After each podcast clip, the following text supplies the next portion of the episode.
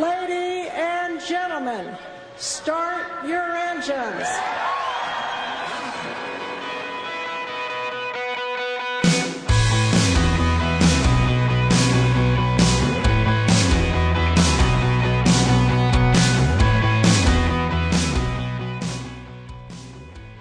4月6日金曜日夜9時になりました。皆さんこんばんは。モータースポーツジャーナリストのカズ小林です。いや、4月に入りましてね、もう新年度が始まりました。えー新しくこう通勤、通学始められた方はもう慣れましたか？まだそんな日にち経ってないですもんね。いや、朝の電車のこの通勤ラッシュっていうのはもうそんなに簡単にはなかなか慣れないぞと。えー僕もですね、大阪と神奈川と東京都で長年まあ通勤ラッシュっていうのをですね、えー経験しましたけども、まあ、中でもこっちに来て東急田園都市線とかいうね、まあ、もう皆さんよくご存知の電車ですけど、もうそれは、それはもうすごいですもんね。いや、本当にあの、えー二子玉川のあの、玉川を渡るあたりなんかなってきますとですね、こう途中でこう止まりまして、窓にこう、両手でね、体をこう支えてないと、もう窓に、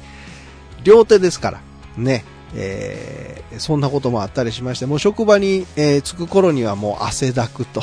夏場なんかね、まあ、冬でも汗かいてたかなと思うんですけど、はい。もうとにかくシャワー浴びて着替えてから仕事したいな、なんていうね、まあ、ちょっとあの、嫌な話ではありますが、これが現実かなというところで。またあの、自動車とね、えーバイクとかで通勤されてる方、こ、ね、まあ、こっちの道が空いてるぞとかね、信号がこっちのは少ないぞとかね、そんなあの、まあ、道をこう駆使して朝の移動っていうことをされてる方も多いと思いますが、まあ、この生活道路っていうところをね、どうしてもあの、使うということになってくるとですね、えー地元の方とか、あの、お子様とかね、通学路なんていうのもありますからね、えーまあ、とにかくあの、危険がいっぱいでございますんでね、まあ、あのー朝、ちょっと早めに起きていただいてと、ね、交通安全、春の交通安全運動週間っていうのも始まりましたからね、気をつけていただきたいなと思います。はい。もうとにかく無理をせずにですね、はい、朝の通勤、朝の移動をしていただきたいなと思いますが、はい。さて、えー、今週はいよいよスーパー GT が開幕します。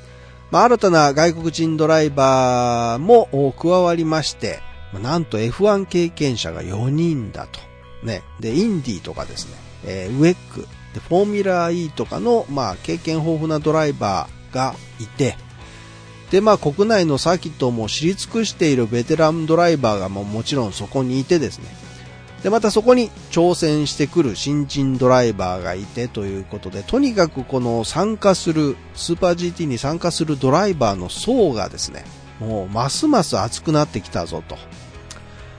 いやー、他の国にはこんなレースっていうのはないんじゃないかなというね、ここまでのその出場者というかドライバーがいるようなレースっていうのはないんじゃないかなと思いますけれどもね。さあ、えーそんなスーパー GT 開幕戦の見どころを今週は中心にお送りいたします。ぜひ最後までお付き合いください。この番組はトータルカーメンテナンス25レーシングの提供でお送りします。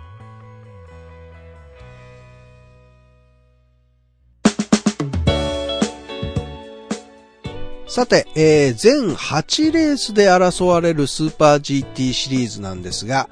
まあ、全日本 GT 選手権から数えますと、なんと24年目というですね、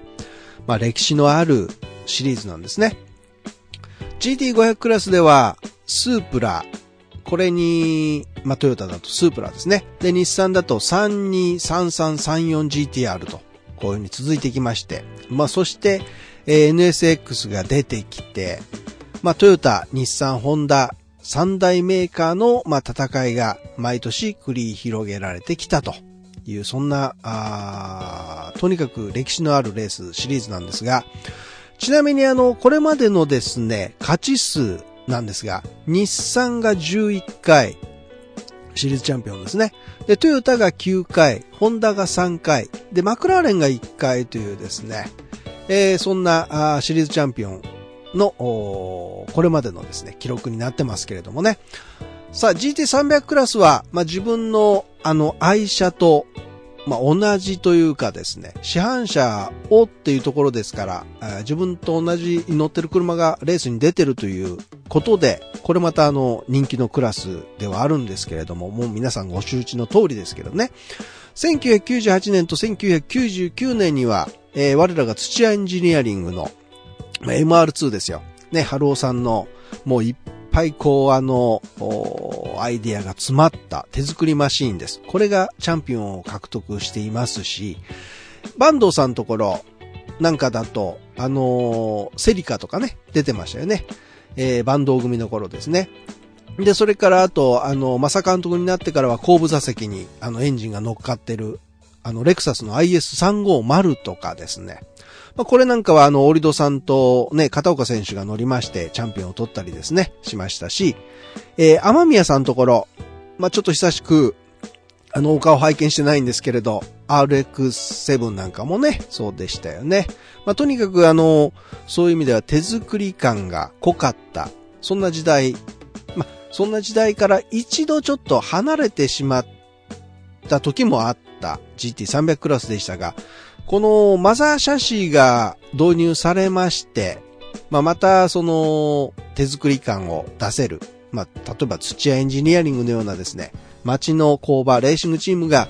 楽しくこう戦える勝負ができるというようなですね。まあ、今の時代にそのマッチさせながらですね、えー、海外のそのメーカーの市販レーシングカー、いわゆる FIA GT3 車両なんかと、まあ、ガチンコで勝負ができると。まあ、そんなフェーズに入ってきてるのかなと言えるんじゃないでしょうか。海外メーカーの市販レーシングカー対、えー、JAF の車両と。まあ、それぞれその強みと弱みっていうのがあるんですけれども、えー、BOP、バランスオブパフォーマンスという、いわゆる性能調整という、で、このさじ加減で大きく、まあ、変わってくるっていうのは確かなんですが、まあそこらも先読みして、例えばパーツをこしらえたりするのが、あの、土屋エンジニアリングだったりするんですよね。ここらがやっぱりあの、えー、強みなのかなというところもあるんですが。さあ、えー、2018オートバックスーパー GT 開幕戦岡山 GT300 キロレースが明日、明後日岡山県美作市の岡山国際サーキットで開催されます。この岡山国際サーキット、まあ、過去にはですね、TI サーキット間という名称で、F1 パシフィックグランプリという名称で、えー、2回 F1 がね、開催されていることもあったサーキット。まあ皆さん、あの、ご存知だと思いますけどね。えー、2回とも、ちなみにね、2回とも F1 の優勝はミハイル・シューマッハだったんですよね。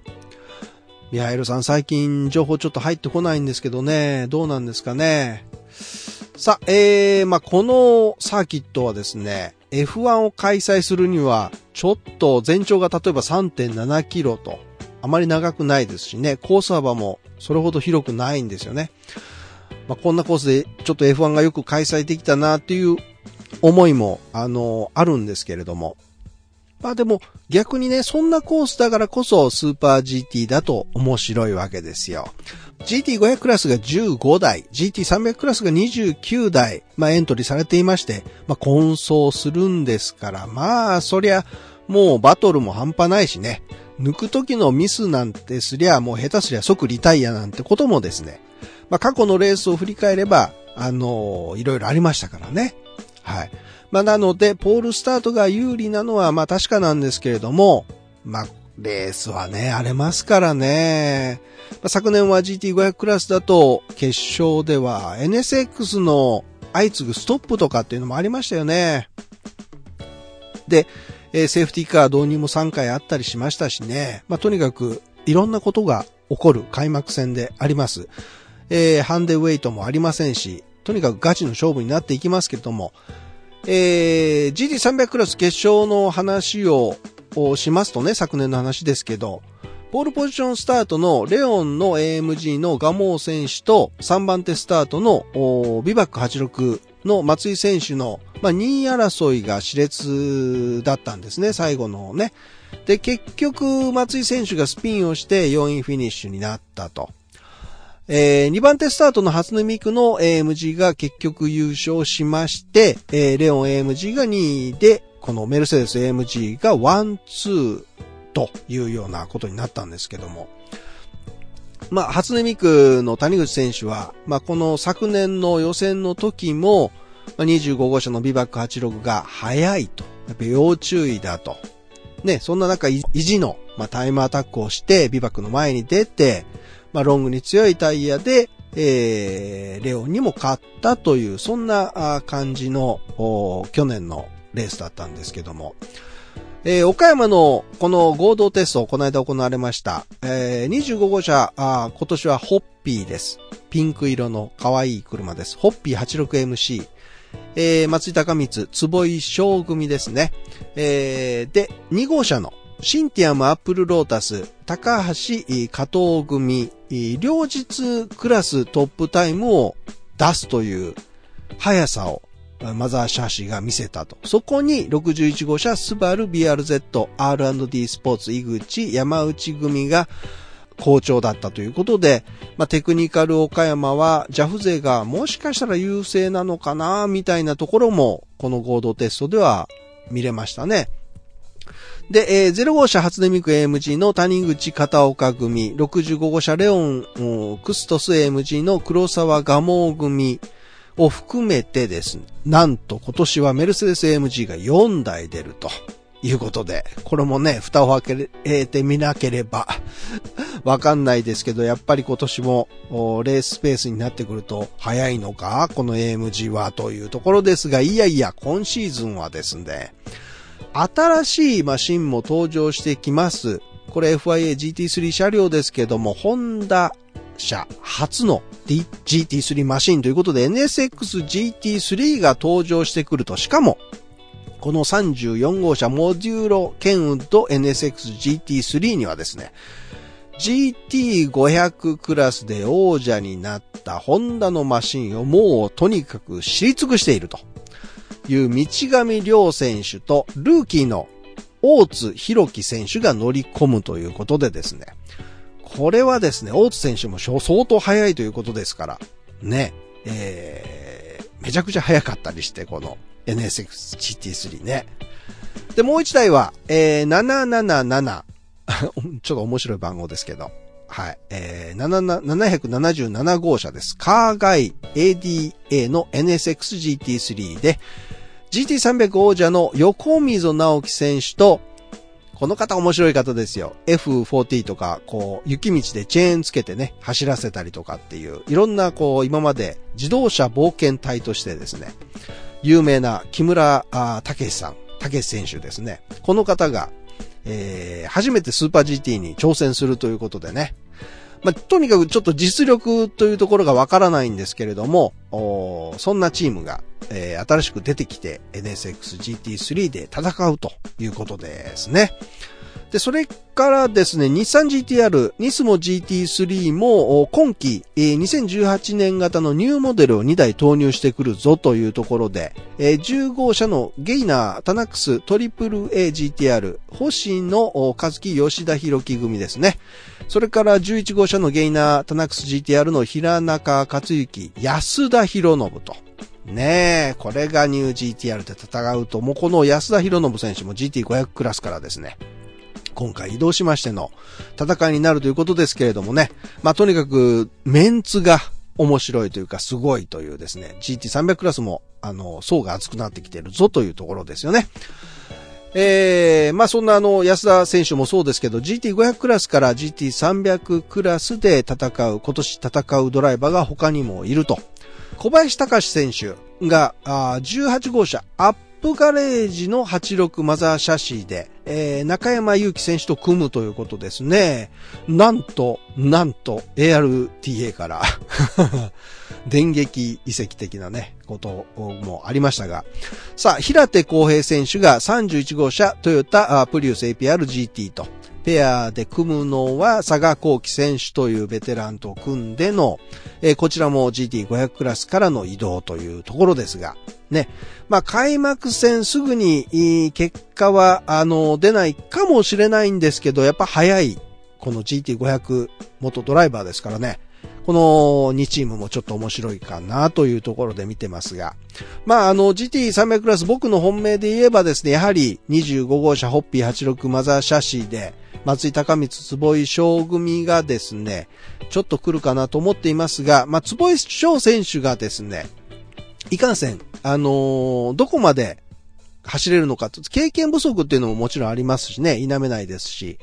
ね、ただあの、松井高光選手と、まあ、土屋監督が、あの、この子をうまく、こう、走らせそうなのでね、その辺が、えー、どう出てくるか、タイヤ無交換作戦とかですね、左側だけ交換とか、そういうのも、多分、えー、ピット戦略も出てくるでしょうし、まあ、坪翔選手をうまくこう、コントロールしながらの戦いで、それが成功すれば、優勝するんじゃないかなというふうに僕は見ているんですが、まあ、予選からですよね、その辺がね。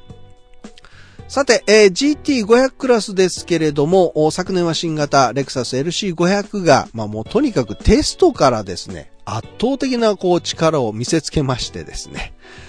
えー、ましたが、今年の合同公式テスト、まあ岡山とか富士ですね、えー、仕上がりを見ましても、まあレクサス、日産、ホンダと三大メーカー、横並びなのかなと、で、昨年の LC500 がこう、一番一人勝ちをするぞというような感じではなさそうなあ感じですよね。えー、開幕戦突然エンジンが止まってしまうというような不具合が出てしまった、あの、昨年のね、NSX 勢もですね、今年はもう万全の体制でスタートできそうな仕上がりになってますしね。はい。まあ、日産の方もですね、ドライバーをシャッフルするとかですね、チームの方も一新しましてね、本来の強さをこう見せつけそうな勢いもあるぞというところですよね。で、レクサス勢はですね、もうなんか準備万端整い、整いましたみたいな そんな印象が僕はするんですけど、まあどうなんでしょうかね。まあとにかく GT300 クラスの時も話をしましたけど、このコースは抜きづらいコースゆえ、やはりその予選が大事になってくると。まあ、各メーカー相当ガチにそのポールポジション争いをしてくるんじゃないかなというところですが、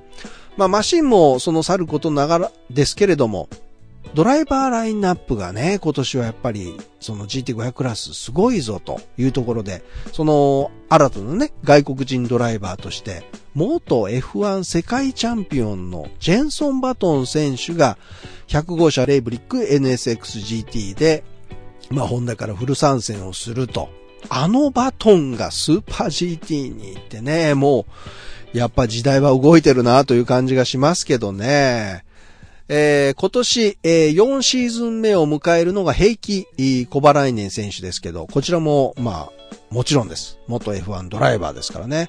彼もスーパー GT で2016年にチャンピオンを取っていると。で、その相棒が今年は小林カムイ選手になっ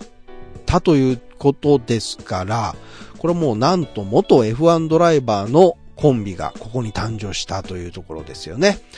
で、えー、中島和樹選手ももちろん出ていますから、36号車 au トムス LC500 ですからね、この選手入れると F1 経験者が4人になると、まるで F1 同窓会。というようなですね、すごい、もうこれだけでもすごいぞと。そこにインディーカー、ね、えー、経験者、カート、ね、CART のカートの方の経験者、で、ウェックでしょ？フォーミュラ E の経験者と、まあ、とにかく、そんな、あの、経験豊富なドライバーも、たくさんいるということですからね。平気小原年選手もね、えー、フォーミュラーからこの箱への転身をして、最初の1年はまあとにかく勉強の年で、あの、成績も結果も出せなかったと。で、2年目からテストにもまあ積極的に参加をして、まあ、その年にはチャンピオンを取っているというですね、ことです。まあ、ジェンソン・バトン選手もね、あの、箱レースは初めてですし、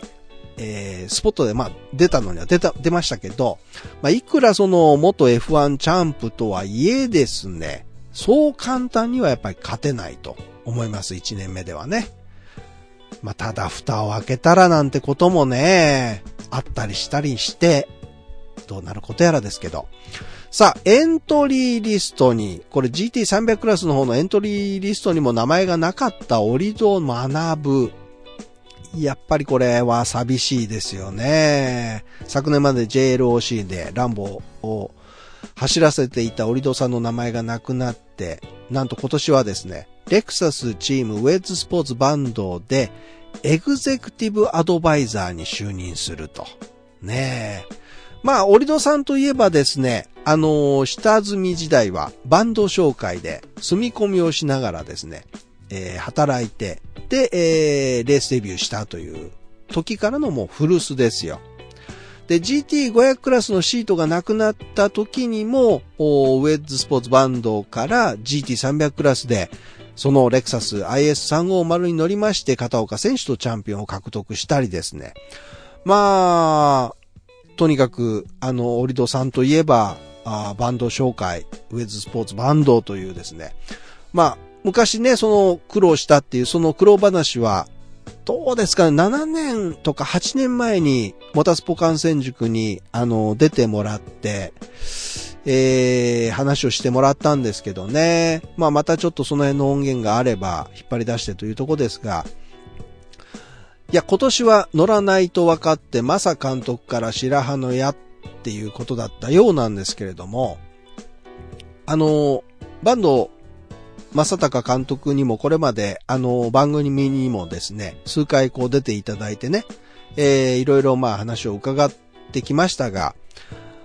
あの、チームをこう運営するまでは、サッカー留学をするほどの、もうサッカー一本の生活をしていた彼ですから、もうドライバーの経験ももちろんないですしね。で、そんな彼がこうチームを運営しながら雇うお金がもうないから、あの、オーナーも監督も全部自分でやってきたっていう、そんな、あのー、彼ですよ。ね。で、もちろん今はですね、もう経験も豊富に積みましてね、オーナーとしても監督としても、まあ、あ采配を振っておられるわけなんですが、まあ、さらにそこに、エグゼクティブアドバイザーとしてですね、オリド学ぶという、こう、スパイスが入って、ね、チームが強くなると考えたんじゃないかなというふうに思っているんですね。で、えー、国本裕二選手と山下健太選手でしょ？この二人の若手の早い若武者と、で、えー、経験豊富なオリドを学ぶという人がここに入って、このケミストリーっていうのはですね、相当面白くなるんじゃないかなと。はい。ま、またあの、話は伺いに行こうかなと思っておりますんでね、その辺の細かいところはまた後日、えー、放送できると思うんですけども。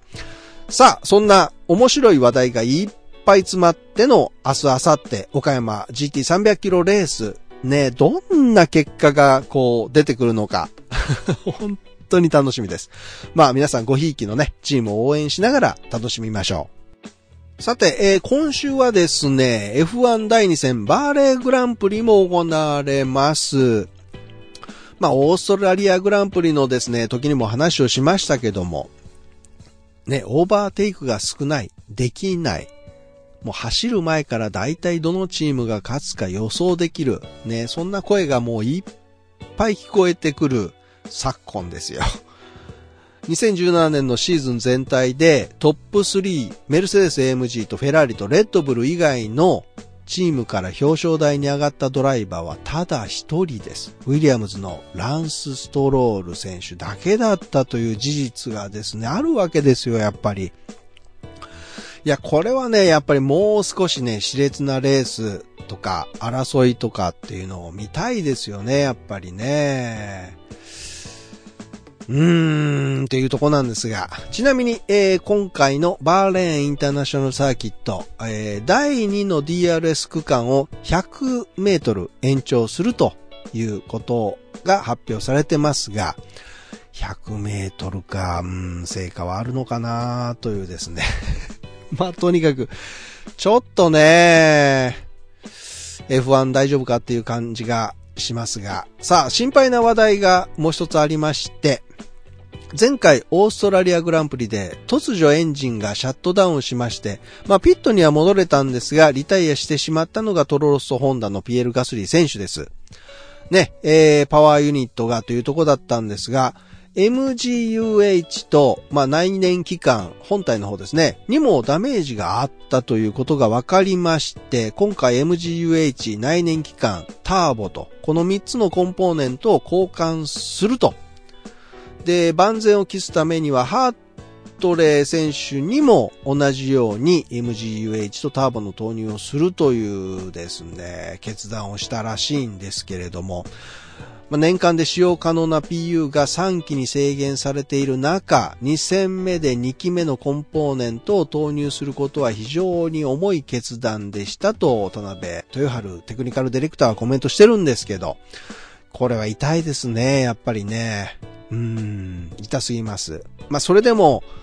このオートローサホンダには前にどんどん進んでいってほしいんですけどね。さあ、えー、FP1 です。わ、このちょうど放送中に FP1 やってるぞという はい。で、FP2 です。えー、これがこの番組の後、夜の12時からスタートですね。で、えー、明日の予選は、あこれまた夜の12時からです。で、決勝も夜の12時10分からのスタートとなっていますので、えー、終わる頃は相当眠たいぞとね、えー、録画して翌日ゆっくり見るぞっていう方もいると思いますが、まあ、これだけですね、いろいろ情報が飛び交うとですね、結果だけが目に飛び込んできてしまうというですね。ね、寂しいこともありますけれども。さあ、F1 の方もごひいきのチームを応援しながら楽しんでください。さて、えー、インディカーシリーズ第2戦、えー、フェニックスインターナショナルレースウェイもあります。はい。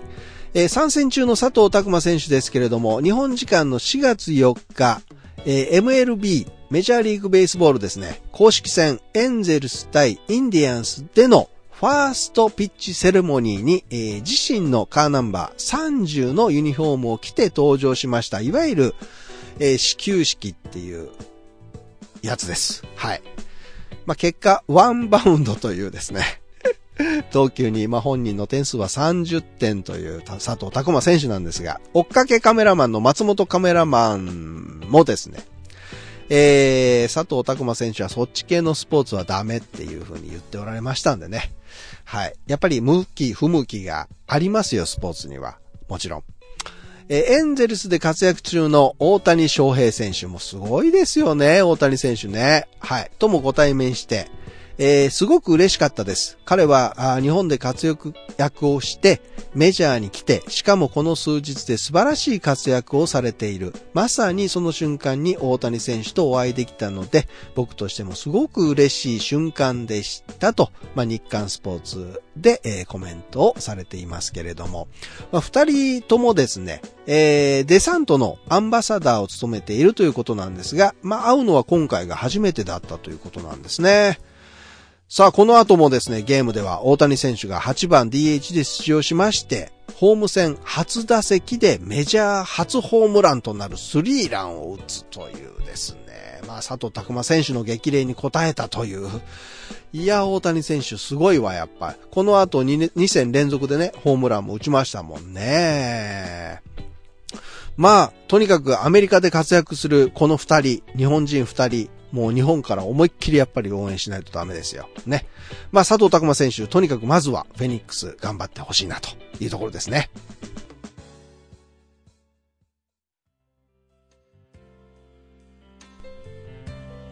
はい。ということで、もうあっという間に時間となってきまして、今週はここまでになってきますが、そういえばですね、そのアメリカで頑張っている方々っていうのが、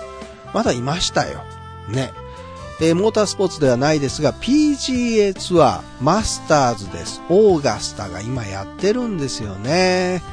で、えー、日本人で今、あ一番上にいるのが、あ小平選手ですね。えー、1アンダーで16位タイです。松山秀樹選手が、あ1オーバーの29位タイと。で、池田優太選手が、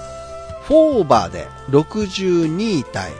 宮里優作選手が5オーバーで73位タイという風にですね、日本人。